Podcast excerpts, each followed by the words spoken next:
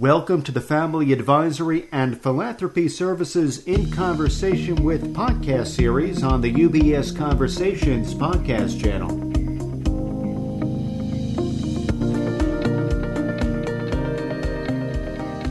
Hi, everyone. Welcome to UBS On Air. My name is Sarah Solomon, and I'm a senior strategist on the Family Advisory and Philanthropy Services team at UBS. The mission of our group is to serve as a thought partner for exceptional families. We understand that our clients' needs extend beyond purely financial, so we take a strategic and sustainable approach to managing their wealth for continuity.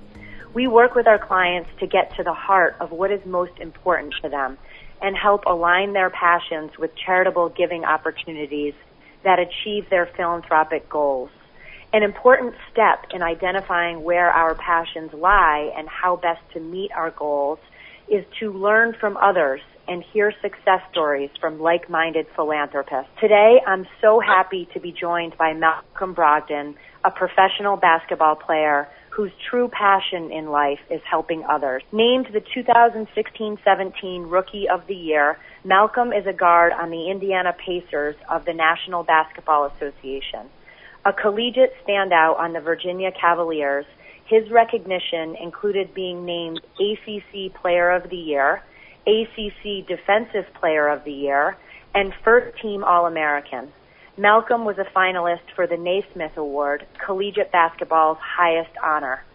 Drafted to the Milwaukee Bucks in 2016, in 2019, Malcolm became just the eighth player in NBA history to achieve a 50, 40, 90 season. On July 6, 2019, he signed with the Indiana Pacers. In addition to his bachelor's degree in history, Malcolm earned a master's in leadership and public policy from the University of Virginia and was named the 2016 Ernest H. Ern Distinguished Student in recognition of his outstanding academics and leadership as well as his commitment to the traditions of the university. A purposeful leader, Malcolm's commitment to service and education, his leadership in the NBA Players Association, and his continuing advocacy for clean water have helped to shape his emerging charitable activities in Africa and for underserved children in the United States. Wow, what a resume. Malcolm, thank you so much for joining me today. Let's get started. I want to start by asking, before we get into your foundation and work around clean water and education, can you tell us a bit more about your background and your career in the NBA? Of course. Uh, first, thank you for having me on today. I'm incredibly excited to talk about what I care about the most. Um, but for me, I was born and raised in Atlanta, Georgia. Um, my my father is a attorney. Uh, both of my older brothers are attorneys, and my mom is a PhD professor at Morehouse College. Um, so for me, growing up, education has always been huge. Uh, giving back has always been huge. Um, but I, I I grew up playing soccer, grew up playing basketball. Thought I would be in you know the highest you know Premier League soccer player. Uh, that didn't work out. I, I ended up being six five and a little bit slower than soccer players, so I, I transitioned to basketball. Uh, worked really hard at it. Um, realized I could have a future in it, but you know, my mom also made me realize that I had to keep my grades up, that I had to focus on my schoolwork if I wanted an opportunity to be on the court and to work as hard as I did. So I did that. Um, ended up getting a scholarship uh, offer from the University of Virginia. Took it right away. I understood that you know, your education is the passport to your future. Um, that was that was big for my family. and uh, you know, uh, after that, I did five years in college. Ended up getting injured um, at the end of my freshman season, and redshirted my second year. Took it off. Really focused on uh, how I could develop and how I could really take my education serious for that fifth year that I would have at the end of my uh, collegiate career. Um, ended up getting my master's in public policy while also getting my bachelor's in history. Um, and then was drafted by the by the Milwaukee Bucks uh, in the second round of the NBA draft. Um, spent three years with the Bucks, and then uh, got traded to uh, the Indiana Pacers, and have spent the last two years with the Indiana Pacers. Uh, but during my second year in Milwaukee with the Bucks, um, I decided to really start start branching out. Um, you know, uh, on my other endeavors such as clean water and and trying to uh, use my platform to help people.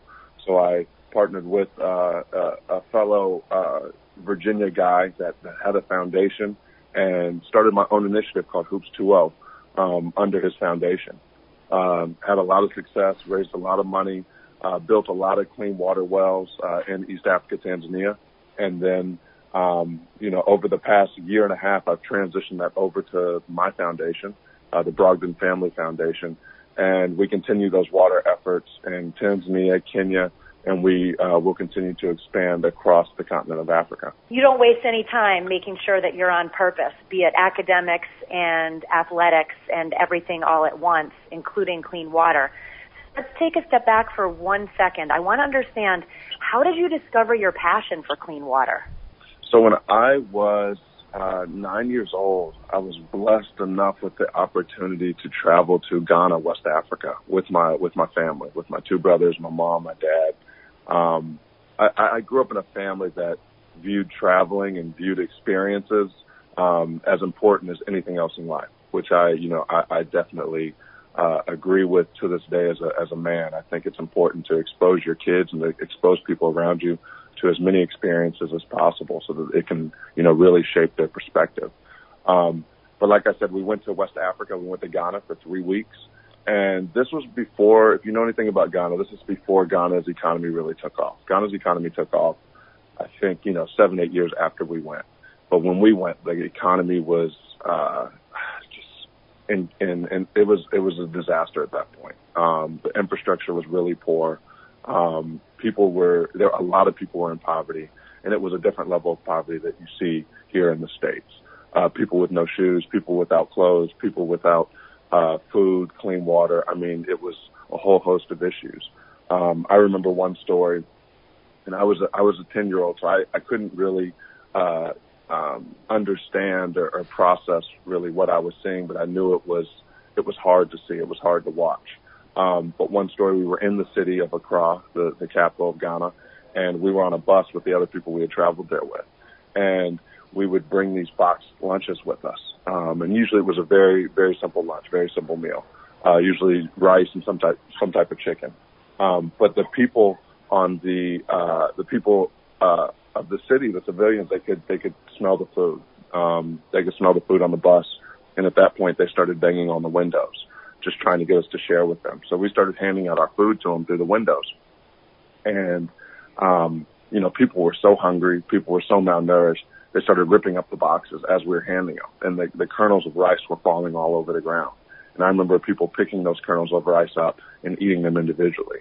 And um, as a little kid, it, it you you can't really understand what you're seeing, but you know, looking back, it's it's heartbreaking, and uh, you can't see something like that and then come back to your world, come back to the United States, no matter how you're living, and um, you know, ignore and act as though you didn't you didn't see it.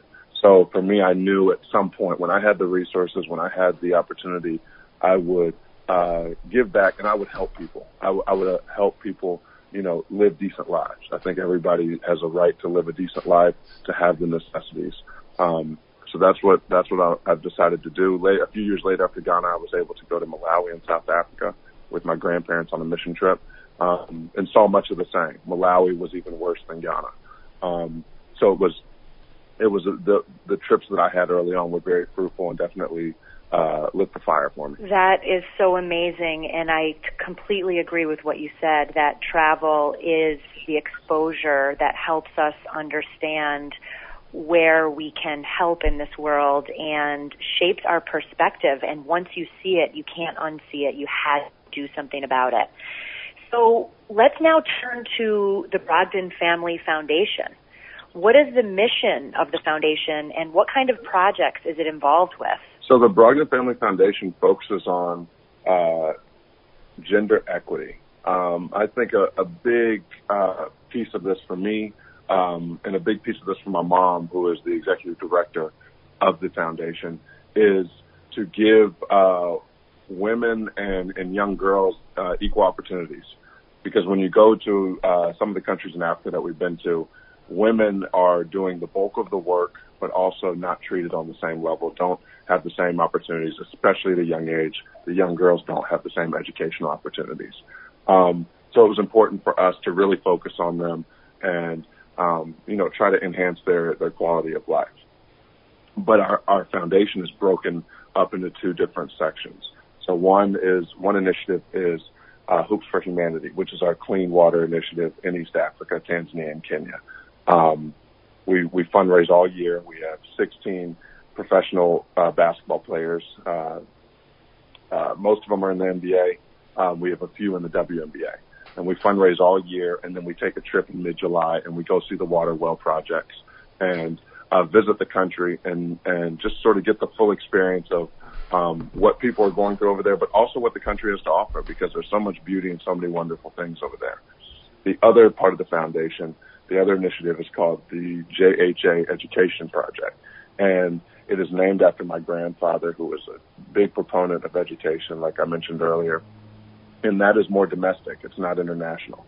Um, it focuses on uh, partnering with uh, mainly elementary and middle schools in Indianapolis, where I play, and then also in Atlanta, where I'm from um, and you know trying to enhance educational opportunities, whether it's mentorship, uh, literacy, uh, you know whether we can allow the kids to go on different trips, travel and see things um, that they otherwise wouldn't have the opportunity to see. Um, those are the type of things that the, that um, that initiative focuses on. What amazing work on on both uh, parts of the mission of your foundation with Hoops for Humanity and JHA Education Project. I saw the video diary that you produced a couple of weeks ago on your latest trip to Africa. And I love that you go every year and bring a group of people with you. Can you tell our listeners about the purpose and impact of your latest trip to East Africa? Course. So this past, so recently we have um, expanded our, our work to uh, Kenya, to right outside of Nairobi, the, the main city in Kenya. Um, so that's where we flew into this time. In the past, we've always flown into Tanzania. We usually settle in a city called Arusha and then move around from there.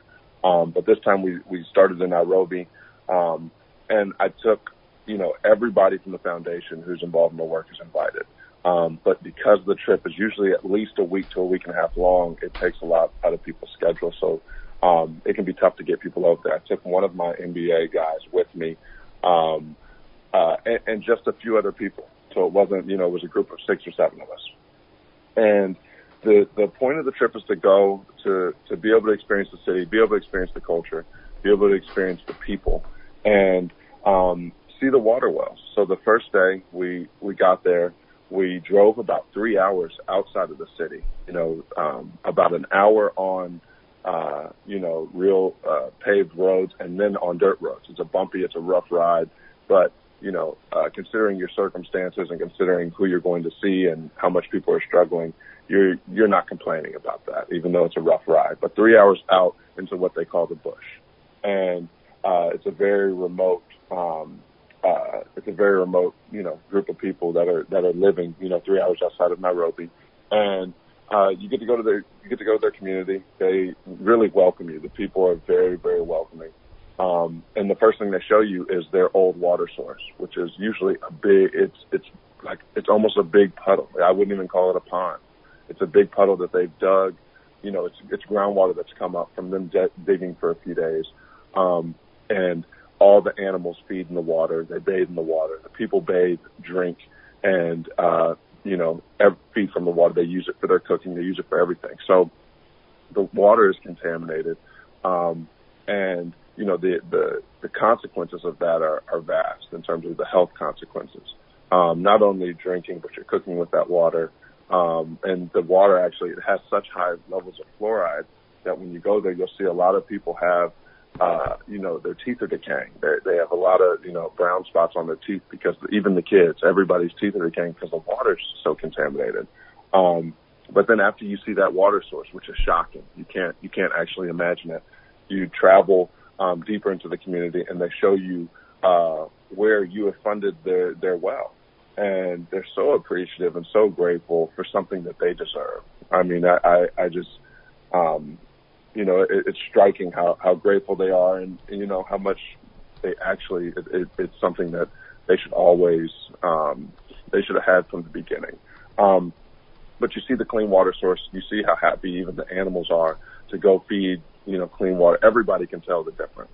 Um, and it, it improved the lives of everybody. So after you see that, you, you then, you know, they basically sit you down a lot of the time and they, you know, do ritual dances and they, they celebrate you and they thank you for your thing in the well. Um, and then you leave and that the whole thing is about an hour and a half you're there and then you take a three hour drive back to Nairobi. And then you do that usually over and over, um, throughout the trip, throughout the eight or nine days. But broken up in those eight or nine days, you'll go on a safari in the Serengeti or the Masai Mara. Um, and you'll be able to go to different cities and, and go to different markets, um, different museums. I mean, it's, there's so many things to see. Um, it's really, it's really an amazing time. It sounds absolutely incredible. And like I said, just seeing the few minute video clip of um, what you experienced conveys the emotions that you feel you're on this trip. I want to ask you another question about some work that you're doing with your foundation that connects with some work that we do at UBS through the Optimus Foundation. The UBS Optimus Foundation focuses on the world's most vulnerable children in the areas of health, education, child protection, and the environment. And I know you're working on a project uh, with WorldServe in Kenya and Optimus. Can you tell us more about that project? Yeah, so it is a it's a project where um, we've sort of taken this idea of uh, not just you know showing up at a community, uh, giving them a well, and then leaving. You know, some communities, because of their location, that's really a lot of the time what we can do. Um, but then some communities, we dive, you know, uh, we, we fully dive in. So we, we try to do the well, but we also try to take a more, uh, uh, wholesome approach. And, um, you know, if, if they need new toilets, if they need, I mean, we try to focus on hygiene because hygiene is the, is the part for women that really changes their lives. Um, so they need new toilets. If they need, um, if the kids need a basketball court, um, if they need new infrastructure that's failing, uh, you know, at a school or in a community, that's the stuff we try to attack as well. Um, so a lot of the time we we go into elementary schools actually, and uh, we'll build a we'll build a well, then we'll, toilet, we'll rebuild the toilets for them, and then we'll build hand washing centers, and then we'll build a court. Um, and you know it, it really cha- it changes the entire uh, sort of scope of their lives. But at the project that we're working on with World WorldServe International, who are our partners, who, who have been wonderful to us, um, we are actually not only have we done a well, but we're we're building a basketball court, and then uh, you know we're also improving um, you know the infrastructure around there, like the uh, hand washing stations, the toilets, uh, you know things that they that they really need to uh, continue to um, you know uh, live a decent life. Final question. Looking to the future, what do you see for the future of the foundation and what are your hopes for it within the next five, ten years? You know, um, we have short term and long term goals. Uh, but I don't want to give a, a, such a structured, uh, methodical answer. I think in my heart, I, I think there are people that are always going to need, uh, clean water. There are people that are always going to need help. Um, and I think it's important to, as much as you can, continue to focus on them and continue to uh, build for them and, and supply as much as you can for them. Um, I've just been a person that's been so blessed with resources and opportunities and, you know, all types of things that could have happened to other people. And, and it's happened to me. And, um, it's important for me to continue to give back. Um, and, I think I've I've surrounded myself now with with other amazing athletes, other amazing people and partners that are that are like minded, and um, it's a it's a very it's I think it's a very amazing group that um, that has you know banded together now, and I think we're going to continue to grow, continue to raise money. I, I know, you know, m- raising money is is one of the biggest challenges, honestly, um, for our for our foundation, but also for a lot of foundations um, and, and uh, nonprofits. I think it's and I think it's hard to give money. You know, in my experience in the past, it's hard to figure out who is really doing good work, who is you know not doing good work, mismanaging the money for whatever reason. Um, but you know, I, I encourage people to uh, go to our website and just learn about us before you do anything. Learn about us, uh, sign up for our newsletter, um, you know, educate yourself as much as you can on the work that we're doing, um, and then share and, and you know continue to share our message. Uh, donate if you want to donate, um, but our goal is to continue to grow, continue to raise money, continue to uh, supply water for people, dig wells, and um, help the next generation of children, uh, women uh, but also, you know, the kids that, that, you know, really need the help. Malcolm, thank you so much for joining me today. It was such an honor to speak with you and hear about the incredible work that you're doing and hear how truly passionate you are about creating a more equitable world by empowering children, families, and entire communities. Your leadership in all of this work is on full display and we really appreciate you sharing your story with us. Of course. Thank you so much for having me and giving me this platform. As a firm providing wealth management services to clients, UBS Financial Services Inc. offers investment advisory services in its capacity as an SEC registered investment advisor and brokerage services in its capacity as an SEC registered broker dealer. Investment advisory services and brokerage services are separate and distinct, differ in material ways, and are governed by different laws and separate arrangements. It is important that clients understand the ways in which we conduct business, that they carefully read the agreements and disclosures that we provide to them about the products or services we offer. For more information, please review the PDF document at ubs.com forward slash relationship summary. UBS Financial Services Inc. is a subsidiary of UBS AG, member FINRA SIPC.